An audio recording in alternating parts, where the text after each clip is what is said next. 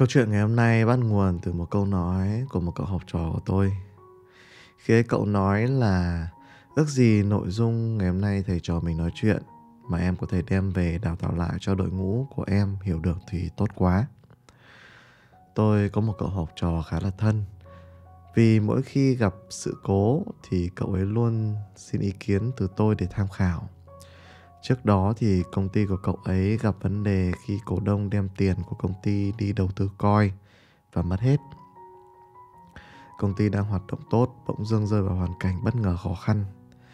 Tôi cũng được học trò tâm sự và xin hướng giải quyết. Và hôm trước, hôm vừa rồi thì cậu ấy đã qua nhà tôi để thăm tôi dịp Tết và tôi cũng hỏi là mọi thứ ổn rồi chứ. Thì cậu ấy vui vẻ và nói dạ vâng, mọi thứ ổn rồi và doanh thu tháng này vẫn tăng trưởng so với tháng trước thầy ạ. Và sau đó thì cả hai thầy trò ngồi nói chuyện với nhau hơn một tiếng đồng hồ về đạo và thiền định. Và tôi không hiểu vì sao hôm đấy lại nói về chủ đề đó. Nhưng uh, sau khi nói chuyện xong thì cậu ấy bắt đầu nảy lên cái suy nghĩ mà tôi vừa nói với các bạn vừa nãy. Đó là muốn đào tạo lại những gì vừa hiểu ra cho đội ngũ của mình. Lúc đó tôi có nói rằng thực ra nội dung này cũng không phải ai cũng có thể dễ dàng cảm nhận. Bạn nào thực sự cần và đang trên hành trình khám phá bản thân mà bạn ấy hỏi đến ấy, thì lúc đấy mình giải thích thì sẽ dễ hiểu hơn. Còn mình mà cố ép người ta nghe rồi bắt người ta hiểu, rồi người ta lại không hiểu lại trở thành ôm phiền muộn vào người mình. Vậy nên khi nói về đạo thì thầy nghĩ là em nên tùy duyên người cần hỏi thì mình sẽ trả lời thì sẽ tốt hơn là so với việc mình ra sức kêu gọi mọi người. Phải hiểu, rồi khiến họ lại lúc đó chưa cần mà cứ bắt họ phải học thì lại thành ra lại không hay.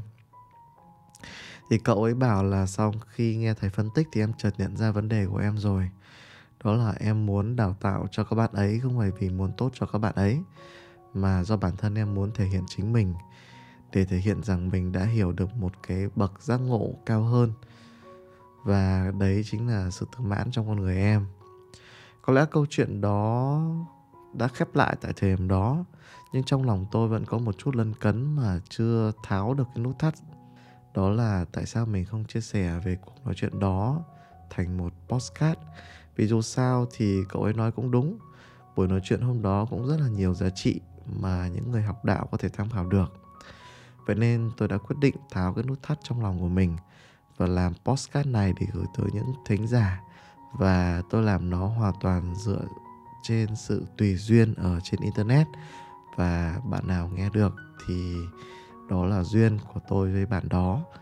Và quay lại với hành trình postcard này thì bên cạnh việc chia sẻ những bài học tới cộng đồng như trước kia thì tôi có thêm một mục tiêu nữa, đó là tôi muốn lưu giữ lại những bài học mà tôi tâm đắc tiếp theo trong cuộc sống của mình để gửi tới con trai của tôi. Để một ngày nào đó khi cậu ấy lớn lên thì postcard này sẽ là nguồn cảm hứng và kiến thức cho cậu ấy học tập. Và chương trình của chúng ta sẽ xoay quanh bốn chủ đề chính là định hướng cuộc sống, khởi nghiệp, kinh doanh và bán hàng. Và nếu như bạn cũng đam mê với bốn chủ đề này thì hãy đồng hành cùng với chương trình. Lịch phát sóng đều đặn của chương trình sẽ vào lúc 8 giờ tối chủ nhật hàng tuần. Và bây giờ chúng ta cùng bước vào câu chuyện của tuần này. Để các bạn có thể nắm được luôn là chủ đề ngày hôm nay có phải là thứ bạn quan tâm hay không, thì tôi xin phép đưa ra luôn trong câu chuyện của tôi và cậu học trò của mình có ba ý chính. Ý thứ nhất, đó là sự trưởng thành của một con người qua mỗi lần gặp biến cố. Ý thứ hai là sự tôn trọng vai trò của tham sân si trong con người mình và ý thứ ba là sự rõ ràng trong văn hóa tín ngưỡng, tôn giáo và tâm linh. Đây đều là những ý mà những bạn nào đã từng nghiên cứu về đạo hoặc đã ở một mức trải nghiệm tâm linh nào đó ở bên trong chính con người mình thì sẽ dễ hiểu hơn. Còn bạn nào chưa từng hoặc cảm thấy những điều này hoàn toàn mới lạ thì có lẽ đây sẽ là một postcard mà bạn nên nghe ở trong tương lai vào một dịp thích hợp nào đó. Và hôm nay thì khi ngồi nhớ lại câu chuyện với cậu học trò thì tôi cũng muốn hệ thống hóa gọn gàng hơn về nội dung thay vì là những tình tiết ngẫu hứng trong buổi gặp ngày hôm đó.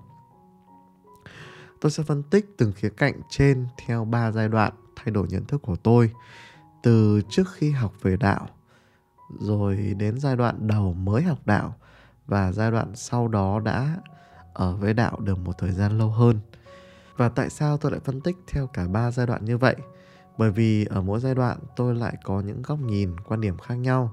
Vậy nên tôi nghĩ rằng những gì mà tôi nói ngày hôm nay nó hoàn toàn có thể còn được sâu sắc hơn nữa ở trong tương lai.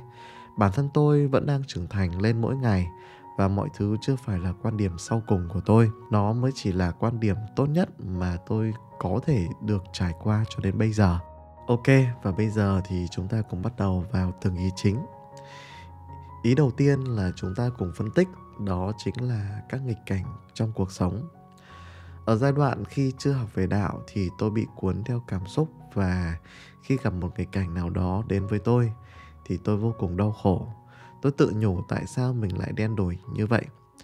Tại sao điều này không xảy ra với người khác mà lại xảy ra đối với mình? Đó là những cảm xúc vô cùng tiêu cực và tôi rất hay đổ thừa lỗi lầm cho người khác phải có ai đó chịu trách nhiệm với những gì mà tôi đang gặp phải. Và trong mắt tôi, những người đến và gây khó dễ cho tôi, gây tổn hại về kinh tế hoặc khiến tôi rơi vào hoàn cảnh khó khăn đều là những kẻ thù của tôi. Miễn là ai khiến cho tôi khó chịu, tôi đều rất ghét người đó. Ví dụ, ở một giai đoạn tôi làm kinh doanh, tôi có thuê 4 căn chung cư ở một tòa nhà. Tổng diện tích mà tôi phải trả phí dịch vụ lúc đó lên tới 700 mét vuông vậy mà trong một cuộc biểu tình của tòa nhà với ban quản lý vận hành, thì một ông đại diện cho ban quản trị được bầu ra của cư dân, ông ấy đã tự quyết định ai được để xe dưới hầm tòa nhà và ai không được để và rồi xe ô tô của tôi nghiễm nhiên bị đẩy ra ngoài để dành suất cho một người mà ông ấy lựa chọn. Và khách hàng của tôi cũng bị làm khó khi vào tòa nhà đó. Dù tôi đã nhiều lần tìm kiếm tiếng nói chung nhưng rồi đều bất thành. Lúc đó tôi vô cùng ức chế. Trong mắt tôi, họ trở thành kẻ thù của mình. Tôi thù ghét những gã quản trị ở đó. Nhiều dụng ý ác ý trong đầu tôi xuất hiện. Và tôi nguyền rủa ông ta chết sớm. Và tôi đem sự ức chế, uất hận trong người và trong lúc đầy ức chế trong người thì tôi vẫn phải gồng gánh doanh nghiệp của mình để tìm một con đường khác, một cách thức khác để tiếp tục sinh tồn và bước vào giai đoạn, tôi bắt đầu tĩnh lại và chớm học thêm về đạo tôi dành thời gian nhiều hơn để suy ngẫm về cuộc sống của mình tôi suy xét lại những điều đã xảy ra và một phần là do thời gian đã dần dần làm vơi bớt đi cái sự thù hận bên trong con người tôi vậy nên tôi bình tĩnh hơn tôi cũng tìm được giải pháp mới thay thế cho địa điểm kinh doanh cũ và mọi thứ dần ổn định trở lại. Lúc bây giờ tôi bắt đầu có manh muốn những suy nghĩ đầu tiên trái ngược với giai đoạn trước. Tôi đặt câu hỏi cho chính mình, thực sự họ có phải người sai hay không? Hay mình có thực sự là người đúng hay không? Tôi nghĩ rằng đó là một bước ngoặt khá lớn về tư duy khi tôi bắt đầu quay vào bên trong. Và tôi nghi ngờ những quan điểm trước đó của mình. Tôi bắt đầu có dấu hiệu nhận trách nhiệm về phía bản thân mình. Tôi càng nghĩ càng tự trách mình. Tôi thấy mình có khả năng xây dựng quan hệ với hàng xóm kém tôi thấy mình có khả năng giải quyết vấn đề không được thông minh. Tôi thấy mọi người không xấu như mình nghĩ. Càng về sau tôi càng cảm thấy người sai chính là mình. Và người phải chịu trách nhiệm với tất cả những thứ đã xảy ra. Đó chính là mình chứ không phải là ai khác. Mọi thứ xảy ra trong cuộc đời mình là do mình. Tất cả mình chính là nguyên nhân và mình là người phải chịu trách nhiệm và mình phải tự khắc phục những gì mình đã gặp phải ngay cả việc người khác có nói xấu mình mình có nổi giận với người khác thì đó vẫn là do mình.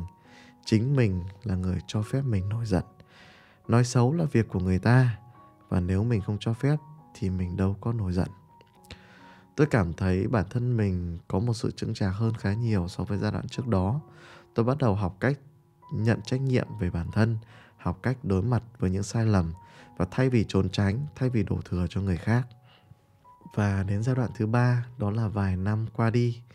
Thì khi nhìn lại, tôi cảm thấy những nghịch cảnh đến với mình cũng không còn phải là lỗi lầm của mình nữa.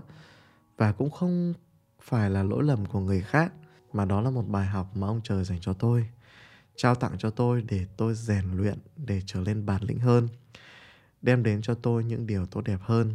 Tôi nhớ rằng thời đó, khi công việc vô cùng thuận lợi, thì hàng loạt biến cố xảy ra đến với công ty của tôi nhưng sau đó tôi lại chuyển đến một nơi có chất lượng cuộc sống cao cấp hơn, có những tư duy kinh doanh tối ưu hơn, tránh được cả trận đại dịch covid mà chẳng tổn thất gì về mặt mặt bằng và cơ sở vật chất.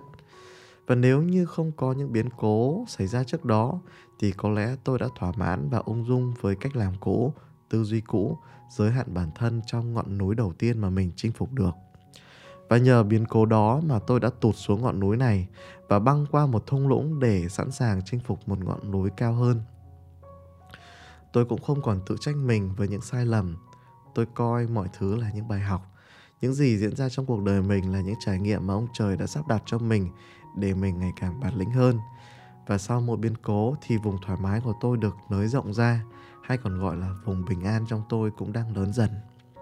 Với tôi không có khái niệm sống trong bình an mà chỉ có vùng bình an mà thôi. Mỗi chúng ta đều có một phạm vi bình an nhất định. Mỗi biến cố xảy đến là một lần giúp chúng ta vượt qua để mở rộng vùng bình an đó ra. Nghĩa là khi có một điều gì đó tương tự hoặc bé hơn, không nghiêm trọng bằng cái biến cố trước đó, thì chúng ta có cảm giác hoàn toàn bình thường và đối diện với chúng trong bình an. Ví dụ như tôi dù học cao hiểu rộng đến đâu thì nếu ai đó dí súng vào đầu tôi thì tôi vẫn sợ đái ra quần, chứ tôi chẳng thể bình an được, bởi vì tôi chưa trải qua điều đó bao giờ. Điều này hoàn toàn khác với những người tham chiến trong các cuộc chiến tranh khi trở về. Họ đối mặt với quá nhiều hiểm nguy, đau thương, và nếu như ai dí súng vào đầu họ họ có một sự bình tĩnh đến kinh ngạc vậy nên với tôi, việc đối mặt với những gì trong vùng bình an và ngay cả những gì ngoài vùng bình an đều đã có đáp án. Tôi không cảm thấy xấu hổ hay nghi ngờ bản thân khi tôi rơi vào nghịch cảnh lớn hơn ngoài sức chịu đựng của mình. Tôi cho phép mình được sợ hãi, tôi cho phép mình được đau khổ, tôi cho phép mình được sân hận với những gì nằm ngoài vùng bình an của tôi. Tất nhiên, tôi biết rằng khi vượt qua cái nghịch cảnh đó thì những điều tương tự còn xảy ra với tôi thì tôi sẽ tự tin hơn rất nhiều và tôi sẽ đón nhận nó một cách dễ dàng hơn. Và tôi biết khi đó vùng bình an của tôi được mở rộng thêm một vòng tròn rộng hơn. Khi tháo được cái nút thắt này thì bản thân sẽ không còn cái cảnh mơ hồ về hai chữ bình an, nghi ngờ về bản thân hay cố gắng tỏ ra là mình ổn trong sự xung đột ở trong nội tâm nữa. Và bây giờ chúng ta sẽ bước sang chủ đề thứ hai trong buổi nói chuyện của ngày hôm đó đó là sự tôn trọng, sự tồn tại của tham sân si và tôi cũng sẽ phân tích theo ba giai đoạn trải nghiệm của tôi. Và trước khi học đạo thì tôi gần như không hiểu về sự tồn tại của ba chủ thể này trong cơ thể mình. Gần như mọi thứ hoàn toàn là bản năng trong con người tôi. Lúc thì tôi rất tử tế, hết lòng với người khác. Lúc thì trong đầu tôi đầy tham vọng tiền tài. Có lúc thì tôi nhường nhịn mọi người và có lúc thì tôi cũng đầy sân si, oán hận. Tôi thấy nó như một sự bản năng, nghĩ gì thì nói đó nghĩ gì thì làm đó. Và khi bước đến giai đoạn đầu tiên, bước vào học đạo thì tôi biết đến những khái niệm này và dần dần học cách đọc tên nó trong cơ thể mình. Với những gì mà tôi được học thì đa phần mọi người đều dạy cho tôi rằng tham sân si là xấu. Nó là mặt tối của một con người và phải hướng về ánh sáng, hướng về trí tuệ, bản lĩnh, phẩm hạnh cao quý của một con người. Tôi thấy đó là một chân lý và tôi học hỏi tôi tìm đủ mọi cách để khống chế tham sân si của mình, cố gắng tỏ ra mình thánh thiện nhất, lấy những gì tốt đẹp nhất của mình để đối đãi với mọi người. Nó giống như tôi đang đi thi cuộc thi hoa hậu thân thiện vậy, tốt đẹp thì khoe ra, xấu xa thì đẩy lại. Đó là một giai đoạn sống hướng tới ánh sáng, hướng tới sự tích cực. Có thể hiểu là một sự kiểm soát, dùng vũ lực để chống lại sự tham lam, ngu si, sân hận trong con người mình và tôi rất coi thường những đức tính xấu xa đó. Chúng đại diện cho bóng tối, đại diện cho cái xấu. Tôi coi việc tu tập là diệt trừ bọn chúng trong cơ thể mình. Đó là một giai đoạn mà tôi toàn tâm, toàn ý sống hướng về ánh sáng, rời xa bóng tối, hướng tới sự tích cực và rời xa tiêu cực. Tôi nghĩ đó là một giai đoạn khá ổn đối với tôi. Mọi thứ như luật hấp dẫn đem những điều tốt đẹp và tích cực đến. Và mình thích tích cực và mình lan tỏa thu hút những người tích cực, rồi những người tiêu cực rời xa khỏi cuộc đời mình.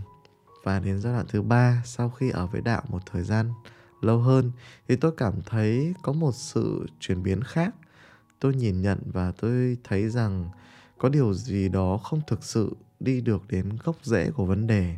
Tôi coi tham sân si là kẻ thù và tiêu diệt nó, khống chế nó. Vậy khác nào tôi đã dùng vũ lực để tiêu diệt sự sân hận và có một bộ phim đã khiến tôi có sự chuyển biến này. Thực ra tôi không nhớ rõ tên bộ phim đó, tôi chỉ nhớ được một cảnh nhỏ ở trong đó.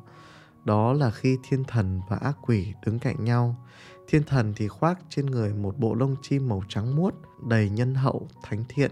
Và ác quỷ thì khoác trên mình một bộ lông chim màu đen tuyền, với một khuôn mặt rất là không ác.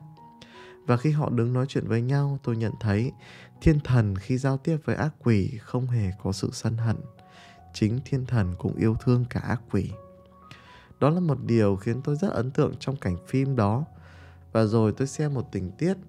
Đó là một sư thầy cứu một con rắn và bị con rắn đó cắn. Mọi người nói, nó cắn ngài sao ngài còn cứu nó? Sư thầy đã nói, hung dữ là bản năng của nó.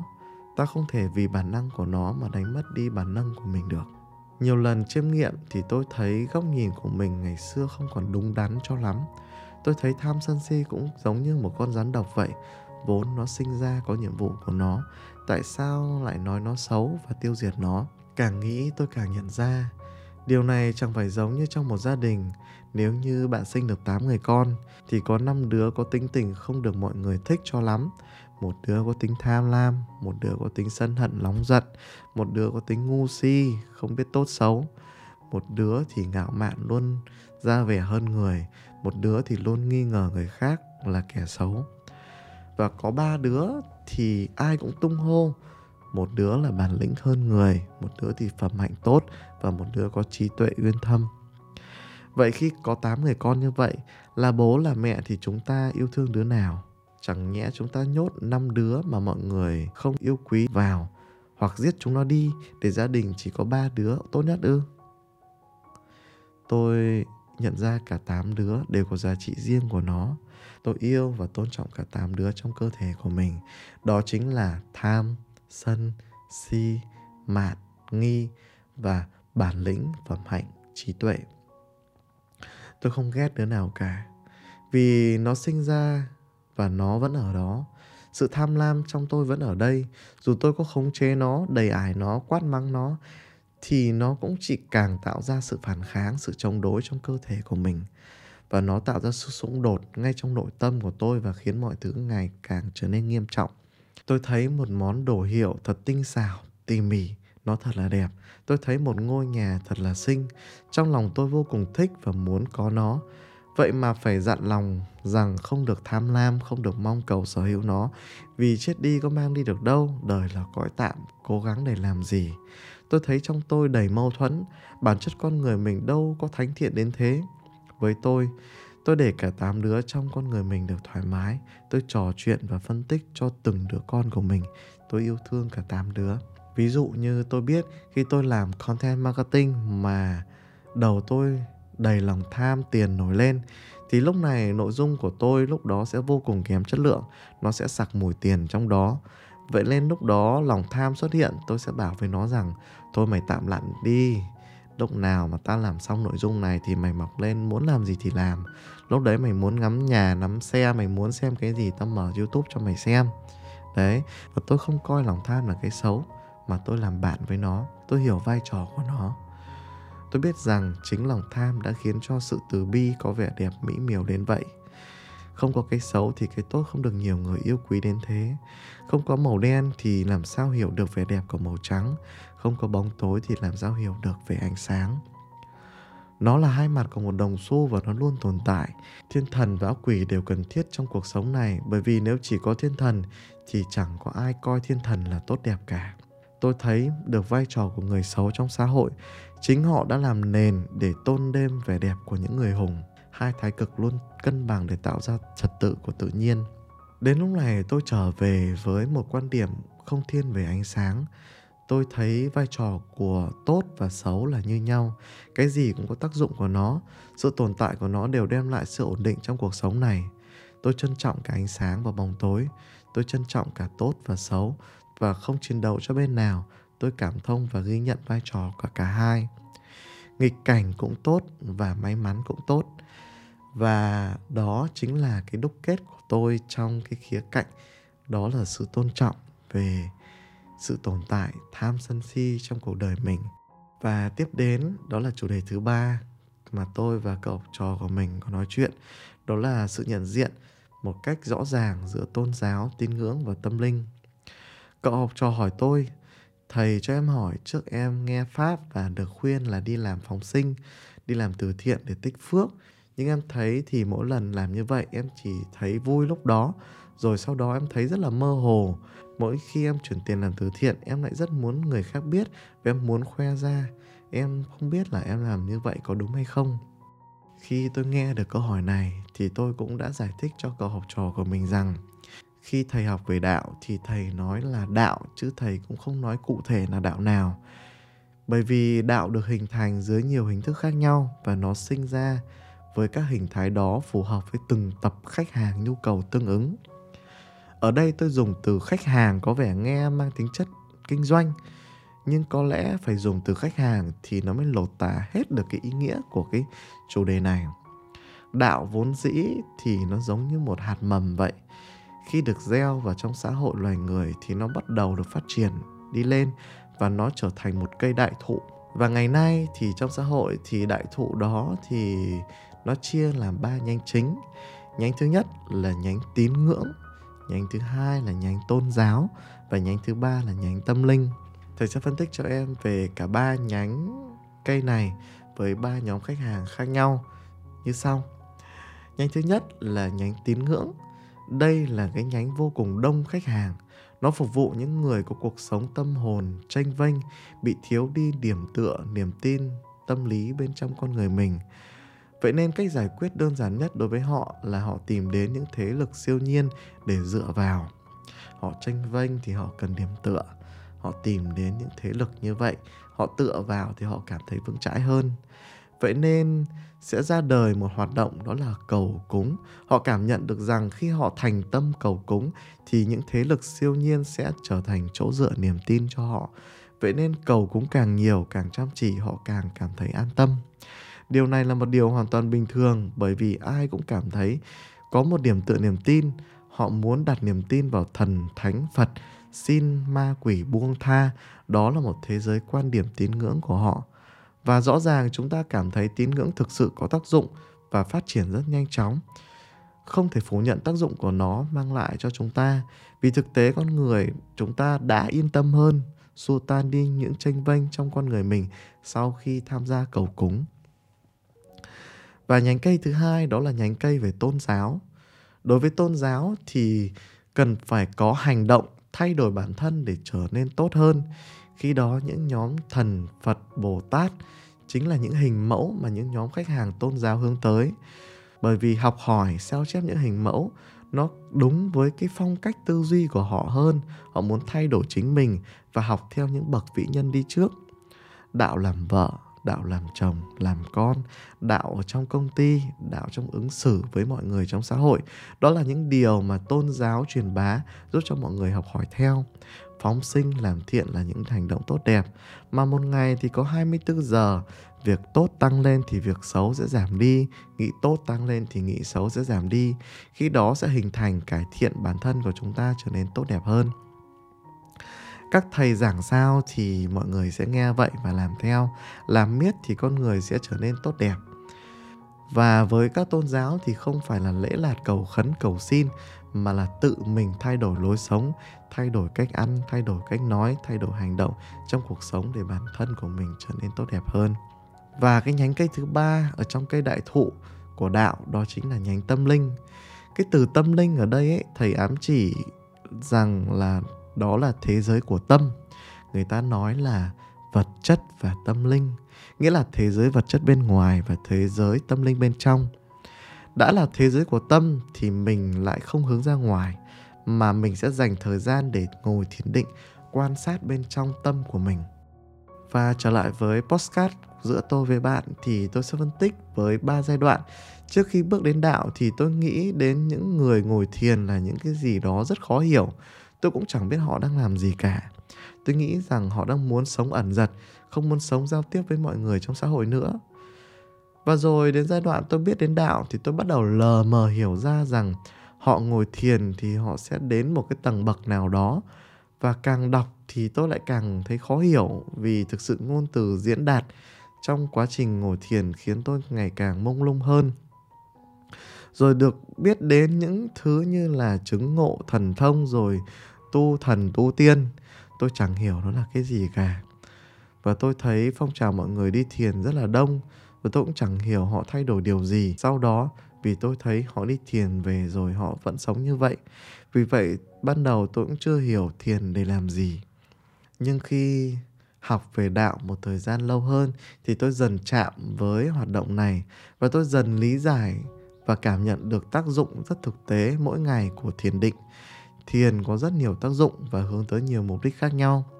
Riêng bản thân tôi tôi chọn một con đường hữu ích ngay trong cuộc sống hàng ngày. Tôi chẳng tu thành thần hay thành tiên, hay cũng chẳng xa rời xã hội. Tôi dùng thiền để giải quyết trực tiếp những vấn đề trong tâm hồn của mình, giải quyết những công việc kinh doanh của mình. Và tôi dần hiểu vì sao ông đặng lê nguyên vũ của trung nguyên đi thiền theo đạo một thời gian rồi sau đó lại trở về, kinh doanh lại còn mãnh liệt hơn trước. Thì ra mục đích thiền của mỗi người là khác nhau với những người đi theo trường phái này thì họ không tin vào những gì người khác nói, mà họ muốn tự mình chứng thấy và tự mình cởi từng nút thắt của vấn đề. Rõ ràng chỉ cần nghe đến đây thôi là chúng ta đã thấy con đường này không phải ai cũng thích đi và cũng không phải ai cũng sẵn sàng bước đến. Với tâm linh bên trong, con người sẽ tự giả soát chính mình, tự nhìn nhận nỗi đau, từng ký ức dằn vặt, nhận diện từng bản tính bên trong con người mình nếu như với tin ngưỡng và tôn giáo thì người ta chỉ tạm quên đi nỗi đau, nỗi sợ bằng cách tập trung vào những điều khác. Nhưng thực chất mọi nỗi sợ, nỗi oán hận đó, mong cầu đó vẫn ở đó. Chẳng qua nó tạm thời được quên đi mà thôi. Còn với con đường của trí tuệ, con đường của thiền định, đủ yên tĩnh, đủ tĩnh lặng, đủ thời gian, đủ sâu lắng, thì bản thân mình sẽ nhìn nhận một cách rõ ràng những điều ẩn chứa vẫn còn trong lòng mình lúc bấy giờ chỉ có trí tuệ nảy sinh từ sự, từ bi, bao dung với chính mình, tha thứ cho bản thân mình khi trước, tha thứ cho những sai lầm, phân tích đúng sai hoàn cảnh để thấy được bài học. Khi nào thực sự cảm thấy những điều khúc mắc đó đã thực sự hoàn toàn được lý giải hợp lý, nó thuận theo tự nhiên và chấp nhận rằng mình là một con người nhỏ bé cũng đầy đủ tham lam, sợ hãi, sân si và mọi người cũng vậy, thì từng nút thắt trong cơ thể mới dần được cởi bỏ cởi dần từng nỗi đau khi còn bé, tha thứ cho những lần bố say rượu đánh mình. Bố cũng đau khổ lắm. Bố đâu có muốn là một người bố như vậy đâu. Tha thứ cho mẹ đã bỏ rơi mình. Mẹ cũng đau khổ và hối hận lắm. Mẹ cũng có lúc sai, tha thứ cho những người bạn khi còn trẻ con đã đánh mình. Mình sai được thì mọi người cũng có lúc sai. Ai cũng cần thời gian để trưởng thành dần dần và rồi mọi thứ dần được cởi bỏ, cởi đến khi trong lòng thật nhẹ nhõm, chẳng còn vướng bận điều gì. Khi đó gốc rễ khổ đau đã dần được tiêu trừ, và từ từ hướng tới cuộc sống của một người bình thường. Được đúng, được sai, được nhớ, được quên, được làm những điều ngô nghê nhất.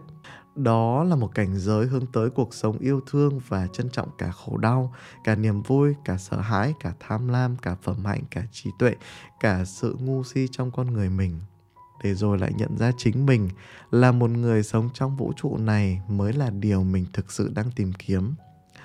Hành trình đi thật xa để rồi trở về với chính mình là một vòng tròn xuất phát từ bản thân mình là điểm bắt đầu và cũng chính là điểm kết thúc. Và điều mà tôi lưu ý cho cậu học trò của mình đó là ba nhánh cây, thầy vừa nói, có vai trò riêng và nó phù hợp với từng người trong hoàn cảnh của họ. Không có cái nào tốt hơn cái nào không có cái nào đúng nhất và cái nào là sai nhất. Trước khi học đạo thì thầy cũng từng nghĩ rằng chỉ có một cái là chính thống, còn những cái khác là sai lầm, là ngu muội. Nhưng ở với đạo một thời gian thì thầy nghĩ rằng ai phù hợp với cái nào thì dùng cái đó. Các cụ già rồi thì cứ đi chùa khấn phật thật lực. Đó là ok, miễn các cụ an tâm là được. Thanh niên nghe pháp hành thiện phóng sinh, làm từ thiện thật lực là ok miễn các bạn làm việc tốt là được. Còn những ai kinh qua thăng trầm, mưu cầu trí tuệ, bước theo con đường thiền định, bước vào tâm linh, cũng đừng nặng nề nghĩ rằng mình là tài giỏi, đừng coi thường, tín ngưỡng, coi thường tôn giáo là được. Tôi cũng cảm thấy rất là vui khi đã chia sẻ được nội dung này trong postcard ngày hôm nay và tôi đã cởi bỏ được cái sự lấn cấn trong con người mình và cảm ơn các bạn khán thính giả đã lắng nghe. Và xin chào và hẹn gặp lại các bạn ở postcard tuần sau.